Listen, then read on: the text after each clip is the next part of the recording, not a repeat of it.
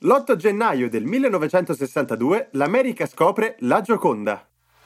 Wake up! Wake up!